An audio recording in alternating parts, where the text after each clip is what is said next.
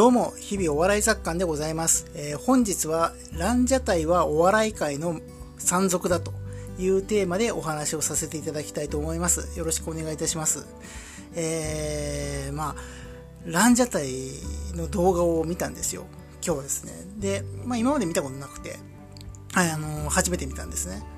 えー、で、見たきっかけがありました。えー、ま、マジカルラブリーさんが、おいでやす小田さんに、えー、インタビューされてる動画を見たんですよ。で、その中で、えー、まあ、村上さん、ツッコミの村上さんの方が、えー、ランジャタイを漫才を指して、あれマジで漫才じゃないです。っていうふうにおっしゃったんですよね。で、野田クリスタルさんもそれに同調して、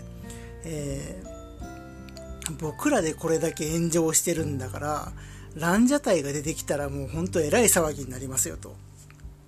いうような形のことをおっしゃっていて、えー、まあ、ちょっと興味を持つじゃないですか、えー、じゃあランジャタイってどんなことをしてるのってまあシンプルに疑問に思いまして、えー、まあ、見てみたっていうのがきっかけになります。で見た結果、えこの人たち本当山賊みたいなコンビだなと思いました、えなので今日は、えじゃあランジャタイの漫才のどの辺りが山賊的なのかっていうことをどうなどうしてそう思ったのかっていうことをお話していきたいと思います。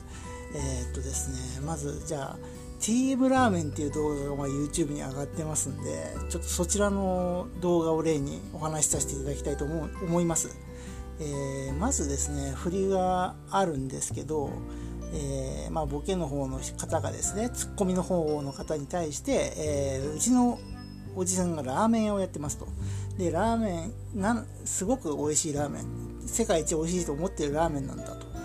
でもお客さんがなぜか入らないっていうんですね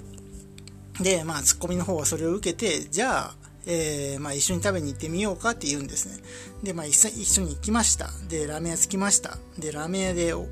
じさん出てくるんですけど、そこで出してくれるラーメンっていうのが、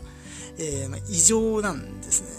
ね。もうなんかこう、ボケでなんかちょっと変なラーメン出てくるとか、えー、例えばラーメンなのになんか頼んだらなんかまあ蕎麦が出てくるとかわかんないですよ。まあそういう感じじゃなくてですね、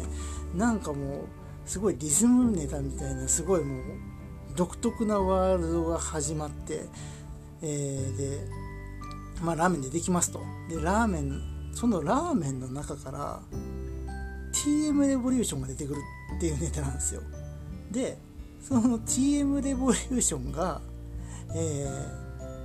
ー、自分が入っていた丼からのラーメンをそのツッコミの方にかけるっていうネタの、ね、流れなんですね。でまあ最後まではそれでいくんですよ。本当にそれだけのネタなんですけどこれがまあ面白いんですよね。もうはちゃめちゃなんですけど。でそのランジャタイの特徴2つあるなと思いました、えー、1つが、まあ、乱暴ですね、えー、乱暴なんですよ。だって最初に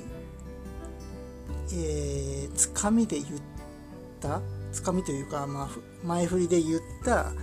ネタのから予想される内容全然やってないですからね。普通だったらこうそのラーメン屋に入ってその